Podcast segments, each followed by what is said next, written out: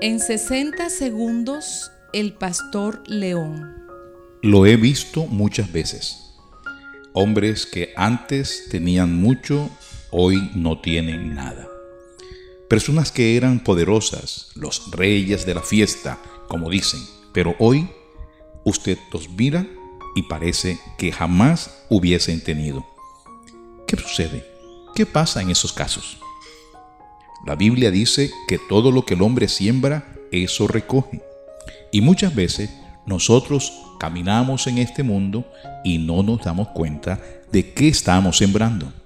Es importante tener presente que mañana es otro día y que todo lo que nosotros hagamos hoy va a repercutir de una u otra forma en mañana. Ojalá consideres esto. Dios te bendiga.